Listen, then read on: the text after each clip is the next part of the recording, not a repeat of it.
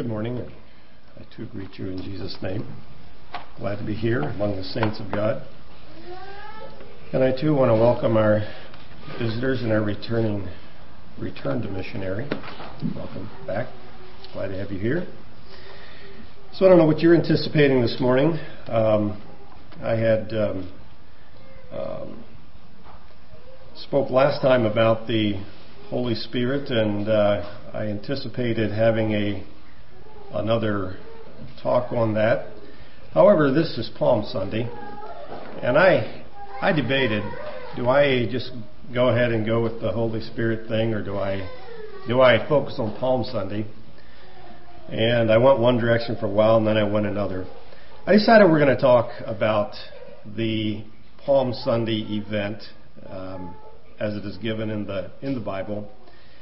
And I settled on that because you know there's not very many events that are recorded in all four of the synoptic gospels, but when it gets into the events surrounding Easter and, and those sorts of things, suddenly that's that's enough that all four of the writers give a fair amount of um, of uh, detailed description of what happened around that time.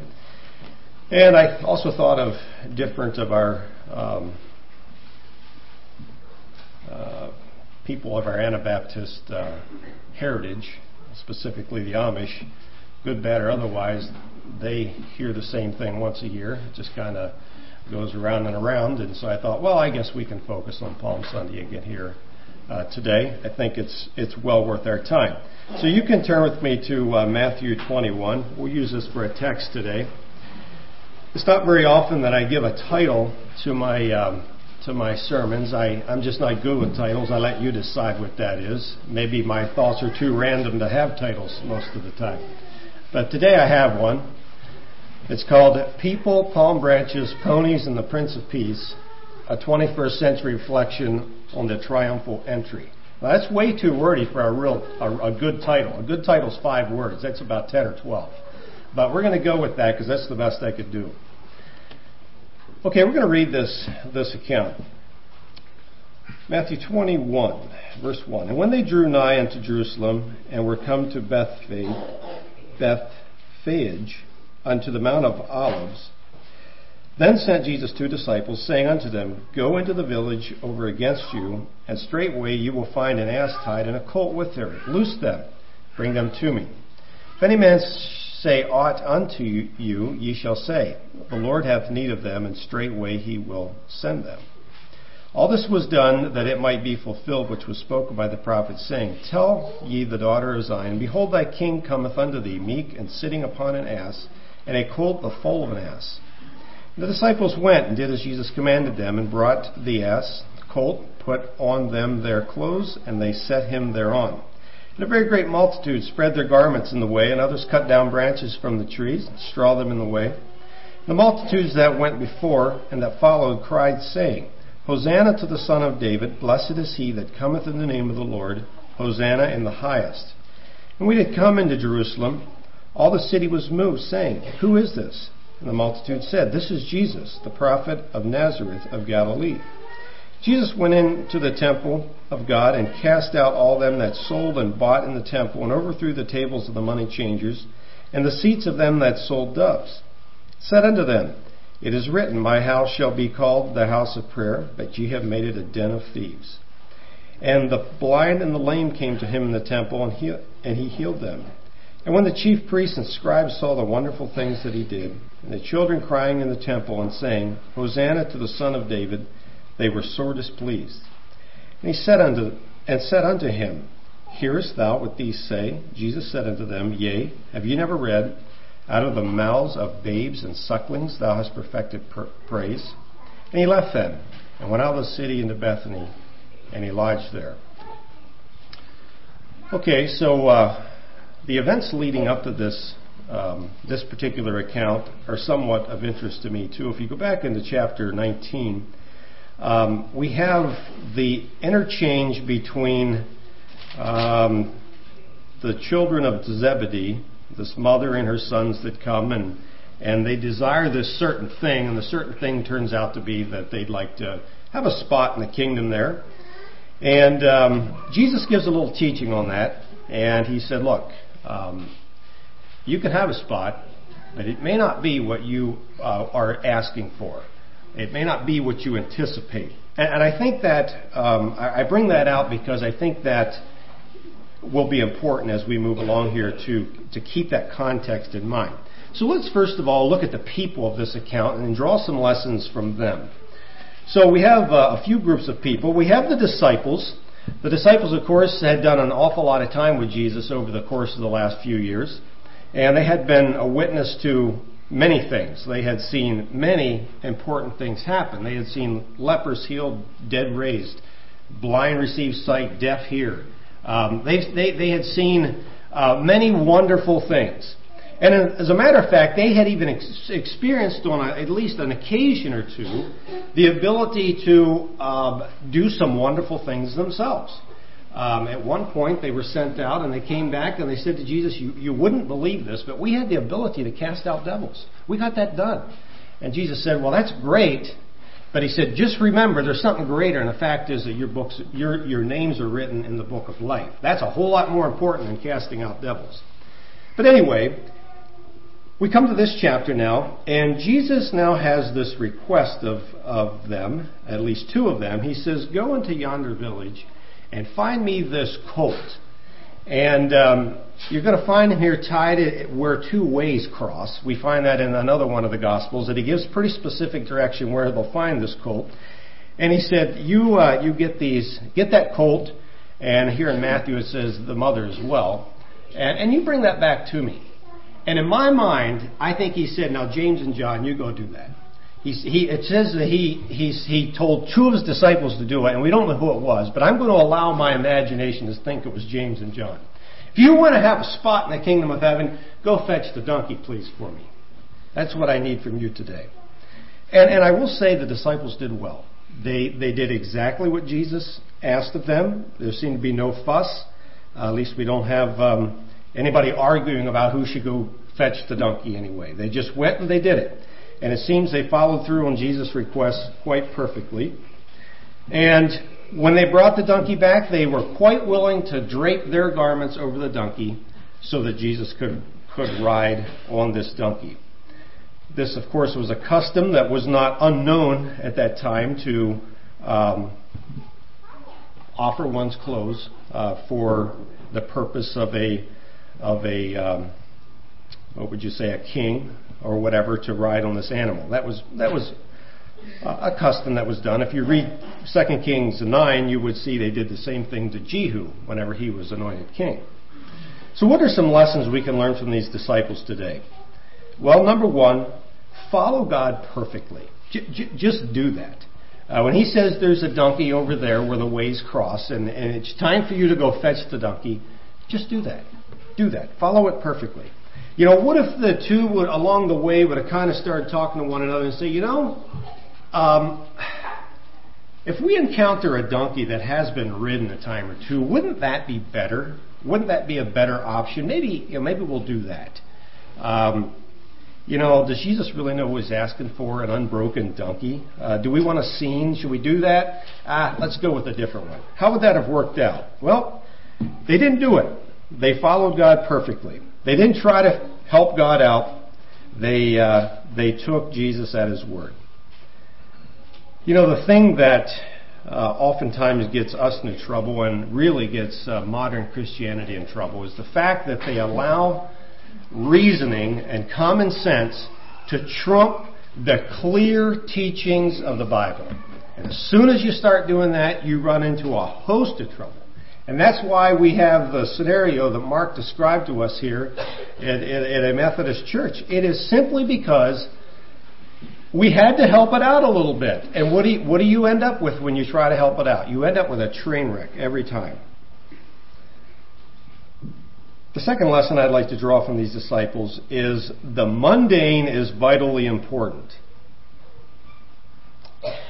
I have no idea what uh, the physical condition of these disciples were at this point, but maybe they were tired. Maybe they didn't feel like going to yonder village and fetching a donkey. Perhaps, I don't know. Um, but they did it. It was a very mundane thing, hardly worth a mention. But it's mentioned and they did it. You know, Jesus said at another time, when he, when he was teaching the disciples, he said, If you pass out a cup of cold water, even in the name of a disciple, that will not go unnoticed.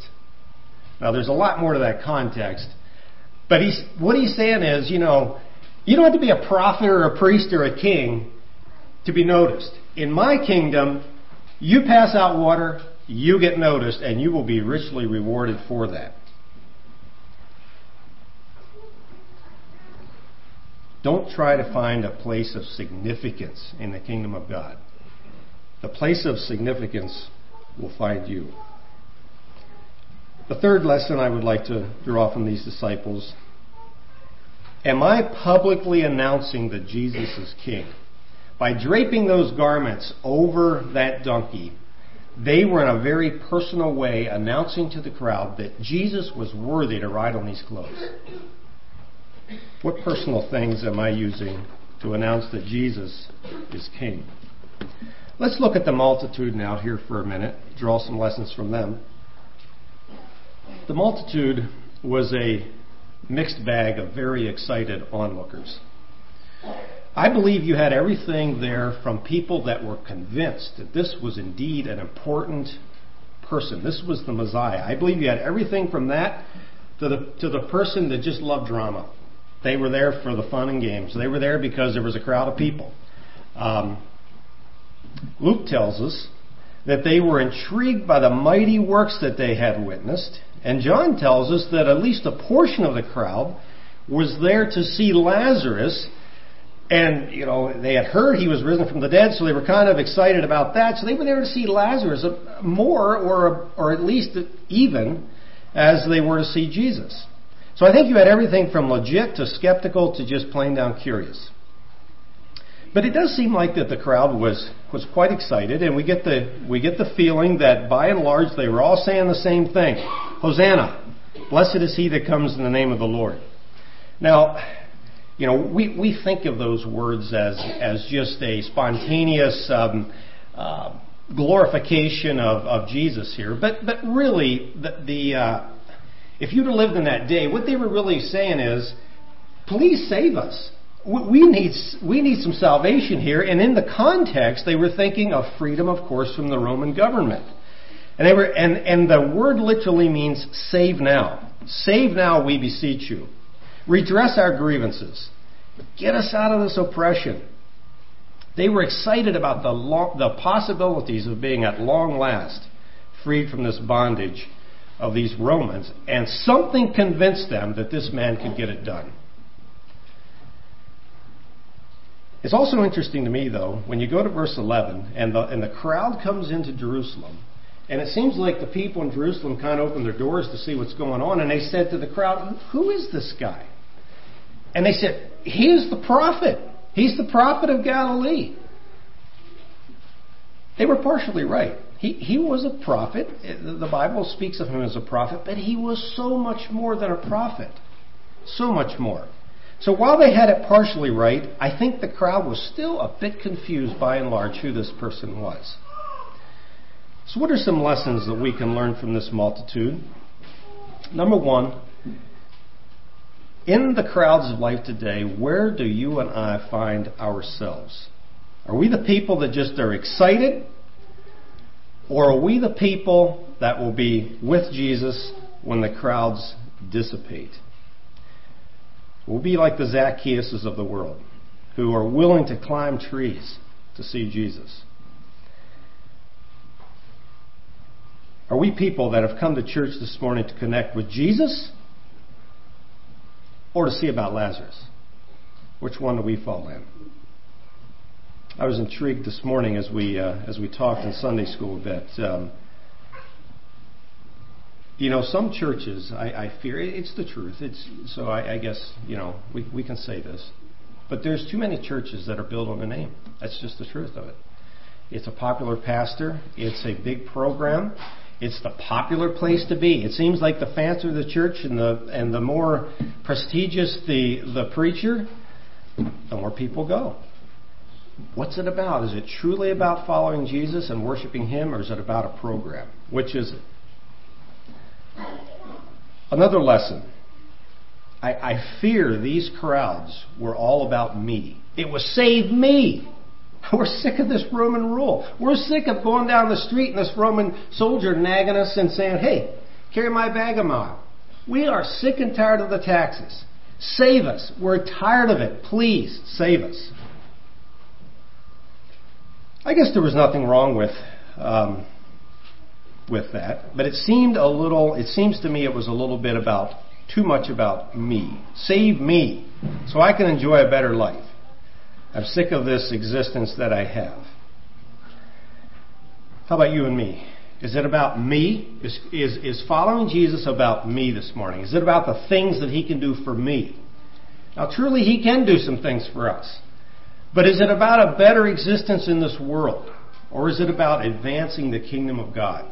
Jesus says that if you're really serious about advancing the kingdom of God, you can expect that life sometimes just may not be all that gravy. It might be a little less than that, or quite a lot less than that. There are many, countless people.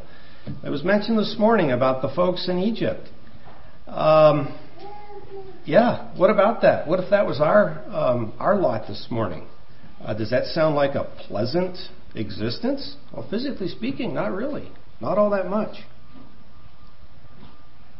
Christianity is not about me and easing my pains or making my life more pleasant necessarily. The only thing, I, well, I shouldn't say that. One of the greatest things that Jesus can bring to us is that peace, that settled peace that no matter what happens, the world's in chaos, I can have a pleasant existence nonetheless. The third lesson I'd like to draw from these people, they were a little confused on who Jesus was. Are you today confused about who Jesus is? Who is Jesus to you? Is he a prophet? Is he some uh, favorite storybook character that you read about in the Bible and in story Bible story books? Is he your friend? Is he your master? Who is he? I, I so enjoyed a comment that uh, a friend of mine, actually friend slash seed customer, made to me here a few years ago. He said, you know, I was at a meeting, it was a farm meeting or whatever, and he said I was really impressed with the um, with the, the speaker there. He said, We had an invocation for the meal, and he said, You know what? He talked like, he prayed like he knew who he was talking to. That's the way he put it. I thought, Well, praise the Lord. That, that's wonderful. That's, that's great. Do we know who we're talking to? All right. The third group of people I'd like to just speak briefly about, we won't linger long on these people, but how about the chief priests and the scribes in verse 15? We know about these people. We've studied about them. We've talked about them. And we know that these guys were avowed enemies of Jesus and anything that had, that they, that Jesus was for, they were automatically against, it seemed. It states that they saw the wonderful things that Jesus did. They didn't dispute that it was wonderful things. That, that they saw. But it says it displeased them. And they challenged Jesus and they said, you should not be allowing this to happen. Don't you understand this is completely inappropriate? What's with you, Jesus? And we all know what the problem was. They wanted the accolades. That's what it was. As a matter of fact, good old Pilate, a few days later, whenever they delivered him up to be crucified, it says in John that he knew that because of envy they had done it. Because of envy. Old Pilate, he's just a ruler there. He's no Christian. He doesn't have a lot of. He's not in the know, but he said, I can tell it's, it's, it's because of envy. The lesson is, is one from these guys here. Beware of the bitter root of envy. Beware. The proverb writer says in Proverbs 27 Wrath is cruel, anger is outrageous, but who can stand before envy? Who can do that? Paul in Romans, when he's describing the reprobate mind in verses 28 and 29 of Romans 1, he says, A reprobate mind is one that is full of envy. Envy will do vile things to a brotherhood. Beware of envy. I had to think of the epitome of the opposite of that John the Baptist whenever his disciples came to him and he said, Hey, Do you know Jesus' disciples are over here in the other river baptizing people? He said, That's fine. I have no issue with that. I must decrease, he must increase. What a wonderful, what a wonderful thing. Have you ever stopped to consider what would have happened if the chief priests and the scribes and the elders and the Pharisees would have all embraced Jesus with open arms? What would have happened? I think the house of Israel would have been saved. I do. It, the problem was the people of influence of those days were so overcome with envy that they influ- influenced the commoners that Jesus is somebody you leave them alone. Now that's that's all conjecture. I have nothing to base that on other than a possibility. But it is very possible that things would have been, would have gone much better had envy not overcome these people. All right. The third group of people I want to look at, and this is a very small group, but this is the owner of the of the pony. I call him a pony. It calls him an ass here, but uh, I'm going with pony because that fits my title. What about this? What about these owners? We know nothing. Virtually nothing. We know they lived in this other town, and we know they, we know they lived at a crossroad. And we know that whenever the two disciples came out to untie, the, untie these, this uh, mother and, and this foal, they said, Hey, what's going on? And they said, The Lord has need of these things. And they said, Okay, go ahead. Go ahead and do that. What's the lesson? Am I willing to give whatever God asks of me when He has need of it? I have no clue what these people were going to do with that pony that day. Maybe they wanted that pony. Maybe they wanted to do something with it. We don't know. But they were willing to let God have that thing that day. Never underestimate what God may ask of you. Uh, there was a boy one time with a little lunch, and it ended up feeding multitudes. We know that story. When Moses is having his interchange with, with God at that bush.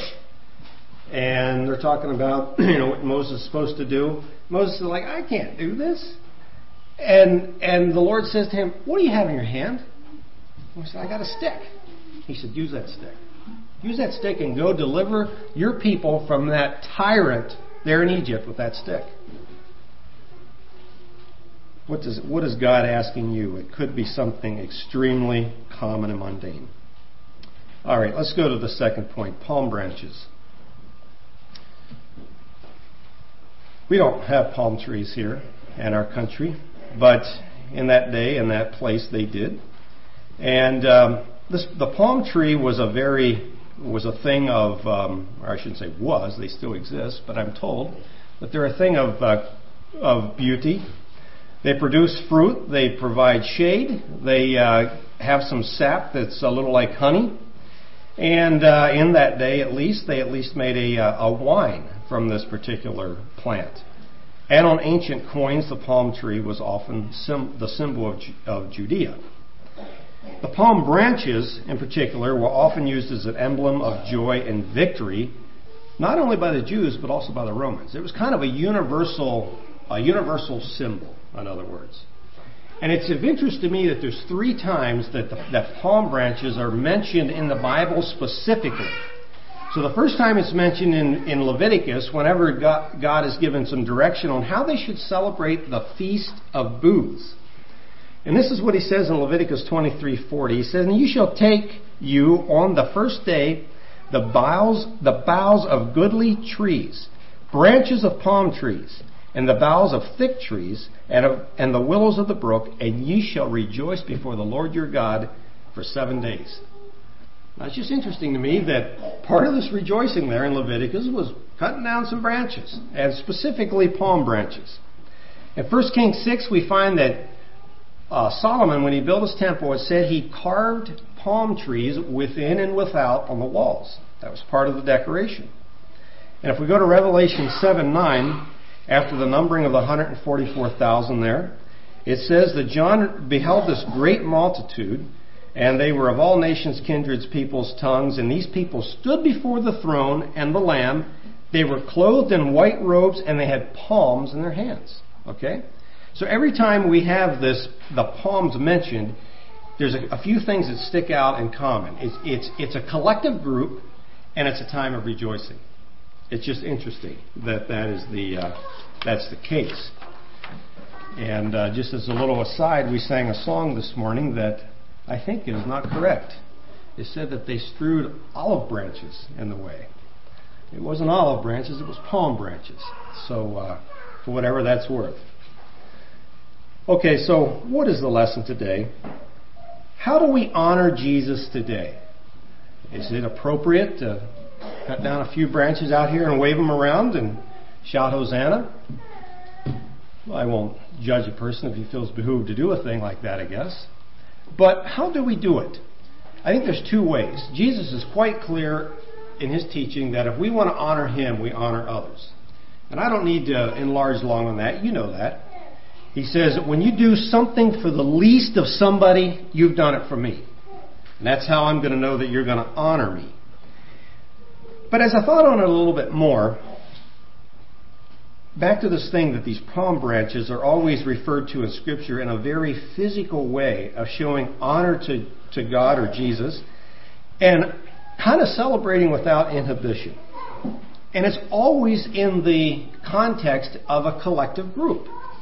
You, you, never, you never read of a, of a single person just running down the street waving a palm branch. It seems like it's always kind of a, a group thing. All right?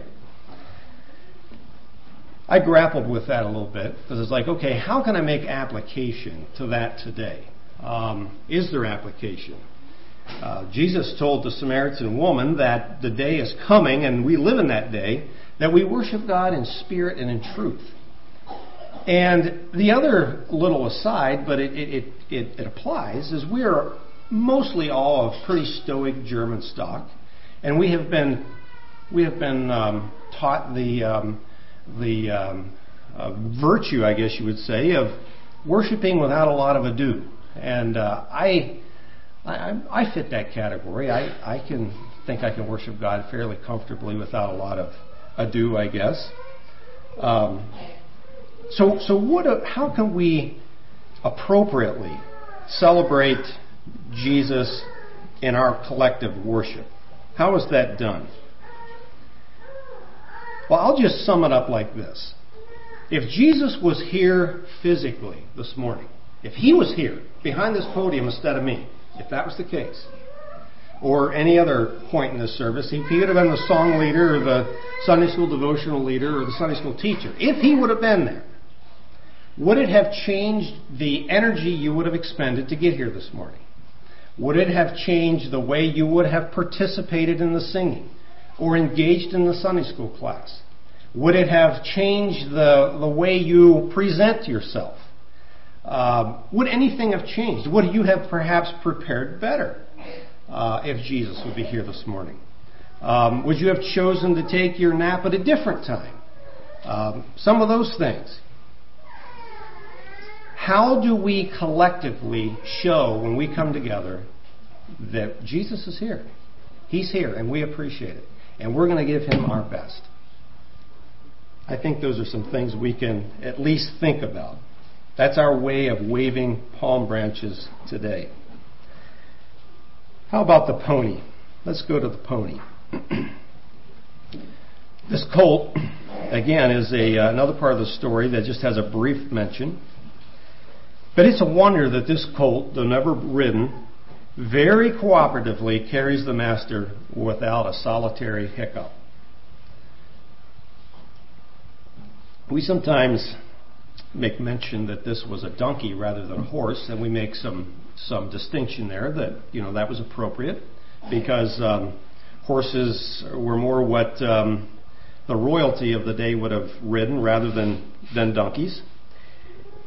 But I would just like to point out that in that day, horses were a rarity anywhere uh, in in, in uh, Jewish culture. There wasn't a lot of them around. And as a matter of fact, there's two judges. If you read in um, in Judges 10 about this uh, judge Jair, his name was, and then there's one in Judges 12. His name was Abdon. And we don't know, and they give one verse to these two judges. But you know what they say about him? The first one it says that he had 30 sons and they rode 30 ass colts. Okay? And the second one says that um, he had 40 sons and 30 grandsons, and they rode three score and ten ass colts. Okay, so it seemed pretty, um, it seemed like it was worthy of mention that these people had these donkeys. All right? So as I researched it a little bit, and I also want to mention that in, in Solomon's inauguration, he rode a donkey. It says he rode David's mule. That's what he did. While the donkey is a sign of peace, and it was appropriate that Jesus rode the donkey in that symbolism, it wasn't like the donkey was a despised animal. There was other people of quite high esteem that had ridden donkeys um, in times past. But it was rich in symbolism. Jesus has a peaceable kingdom. We know that. He, uh, he blessed the peacemakers. He told us that He's going to leave peace with us that the world knows nothing of. Jesus also is worthy of high honor. I don't have to make that argument. But you know, this, this donkey would have been very useful to its owner. But that owner, as I said before, lent him the donkey, and Jesus had the first ride. It would be a little like you buying a new car and then going to your friend and say, You drive it off the lot. You go take my car for its virgin voyage. Um, you know, was that um, is that worthy of mention? I don't know. I'm not sure, but I think it's I think it is um, it is worthy in the fact that in the Old Testament, over and over again, it says, "I want your first fruits. I want the first lamb. I want the first goat. I want this. I want the first. Are we giving Jesus our first? I really believe that's the lesson we can learn here. With, with God, all things are possible and let Jesus have our first. All right. Now we come to the Prince of Peace, the main character of the story. What are some lessons we can learn from the Prince of Peace this morning? Well, the lessons are probably endless. I'm going to I'm going to limit them a bit. The first lesson I see is that Jesus loves people and he was ready to engage with them. And there was all kinds of people. We went through that before. But think about the disciples. Uh, motley crew they were. I appreciated uh, Ellis's um, talk Wednesday night. It, it just once again riveted in my mind what a what a motley ragtag crew that actually was. But Jesus loved those people, and he engaged with those people for three years. He got frustrated with them and everything else, but he he loved those people. He really did. Jesus loved the crowd that day.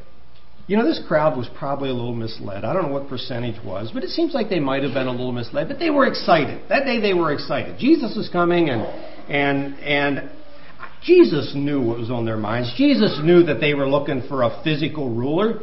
But what did Jesus do that day? He just left them do it. He's like, ah, today is not the day for teaching. Today is the day of celebration. Even though they were a little bit off. I'm not sure if this is a lesson here or not, but I'll let you decide. You know, there was many times that Jesus did use times like these to engage with people and, and, and point them on the right direction. You know, he could have said, now look, um, I understand you're looking for somebody to deliver from Rome, but that's not what I'm going to do. This is what I'm going to do. And he could have he could have engaged in that way, but he didn't. Could it be that there's a time to engage people and there's a time not to engage people. I'm going to suggest that there perhaps is. I'm also going to um, suggest that we maybe err a little on not engaging when we should rather than the other way, but truly remember that we don't always have to set people straight, right? We don't have to do that. There's a time and a place for everything, and there's just a time to be quiet too. And um, these people learned pretty quickly what Jesus was about. So maybe there's a lesson there for us. The other people that I see Jesus engaging with that just deserves a little blip here in verse 14, it says, The blind and the lame came to him and he healed them. The blind and the lame knew that Jesus had something to offer. They sure did. And folks, we still have plenty of spiritually blind and lame people in our world today. Plenty. Way too many. Do the blind and the lame people of our day know that Jesus still has something to offer? The only way they're going to know that is if you and I tell them, and we exemplify that to them. All right, another thing we can learn from Jesus. The reason for this whole affair was in verse 5. I'm sorry, verse 4. All this was done that it might be fulfilled that was spoken by the prophet. That was the sole reason, right there. That's the reason. Jesus, different times, it says this was done so the scriptures were fulfilled. How about us today? Are we equally concerned about fulfilling the scriptures? Now, none of us are going to fulfill prophecy per se, all right? But are we still concerned that the scriptures, down to the detail, are important and important for us to exemplify? I'll just say this it bothers me a little wee bit, or maybe a lot, depending on the day, when, when I hear somebody say, Now, I don't practice this particular part of the scriptures because I have no conviction about it. I don't have a conviction. Listen, you don't need a conviction. All you need to do is obey. That's all you need to do. I don't have any conviction about it either. I just know that that's what the Bible says and I'm going to do it. I, I, that, I will say if you want to ruffle my fur a little bit, just tell me that. You don't need a conviction to obey the Bible. What you need is a conviction. One, you need one conviction, and that is you're going to do what the Bible says. You're going to fulfill Scripture. Jesus was all about Scripture. Uh, that's, that's what he was about. How about us? Are we about that as well? Another lesson from Jesus in verse 10. It says that when he came into Jerusalem, the city was moved. I'm not sure what that all entails, but one thing we know that it seems like everywhere he went, there was commotion. There was like a crowd. People knew that he was there. And why did they know that? Because he was different. He was different than the mundane person around. He taught as one with authority, not like the scribes, it says. Now, we're not Jesus, and we're not going to make that kind of stir as we move around. I, I get that. I understand that. But we should be making a little bit of a stir when we go places. We should. And I'm going to give you an example, and not because it happened to me, because it's going to happen to any one of you. I'm convinced of it. But it happened to me the other week. So I'm in at the Agri News show, and I'm just going up and down the the um, the um, you know the show there. And I'm, you know, not really giving many people time of day. I'm just kind of looking. And, and there's this one guy that was obviously bored there at his at his booth, and so he could tell I was bored as well. So he engaged me. And there was um, his his gig was uh, selling. Um, well, he was a financial advisor, and so he was selling investments and this and that. And um, so he engaged me in in the the whole thing of investments and whatever. And I gave him. I listened to his spiel. And then he gave me time to respond to his uh, to his spiel. So I did. I responded to it, and I just kindly, in a in a brief, nice way, told him why he did why I wasn't interested. And I didn't cite any Bible verses or anything like this. I just told him. And then he goes to me, and I've never had anybody ask me this before. Maybe you have, but he said, "Are you a man of faith?" That's me. I said, "Now I got a question for you. Why did you ask me that?" He said, almost everybody I talk to is seriously worried about the future. And he said, I don't get the sense that you are. Well, he caught me on the right day. Let's put it that way. Because I, you know, some days it could have been different.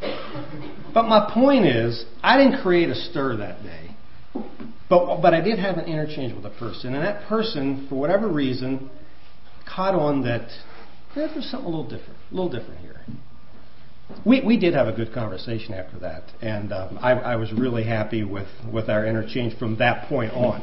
And as a matter of fact, he sent me a card later that week, and he said, "I was really happy to talk to you." So anyway, I was uh, I was I was I was happy that I could share with that man that day.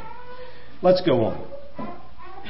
Another lesson we can learn from Jesus, and I want to be careful with this one too. But in verses 12 and 13, it, Jesus went into that temple and he cleaned that temple. And I'm not going to get into, into the theology of that. It seems a little bit uncharacteristic for the rest of the story and, and Jesus' peaceful kingdom. But there's two things I want to emphasize. Number one, you don't have to understand everything. Jesus was a man without sin and he did the right thing here. Is it right for you and me to, to do things like that? Well, no, I would say no. Okay? But Jesus had the authority to do that. On another occasion, when this happened, it says that the disciples remembered that it is written of him, The zeal of thine house has eaten thee up. Now that part, folks, we can get, we can, we can do that. Has the zeal of God's house eaten you up? Are we people that are zealous about the things of God? There is nothing wrong with fervor and zeal about the things of God.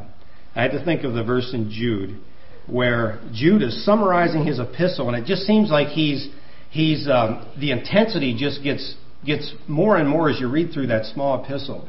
And at the very end, he said, "And if some have compassion, making a difference, and others save with fear, pulling them out of the fire, hating even the garment spotted by the flesh." Now that sounds like fervor and zeal to me, and that's okay, folks. That's okay. Are you and I known as men and women that are zealous for the things of God? I'm going to finish up on this one in verse 16. After uh, the chief priests and scribes had um, engaged Jesus here, he says to them this question. He says, Yea, have you never read? Yea, have you never read?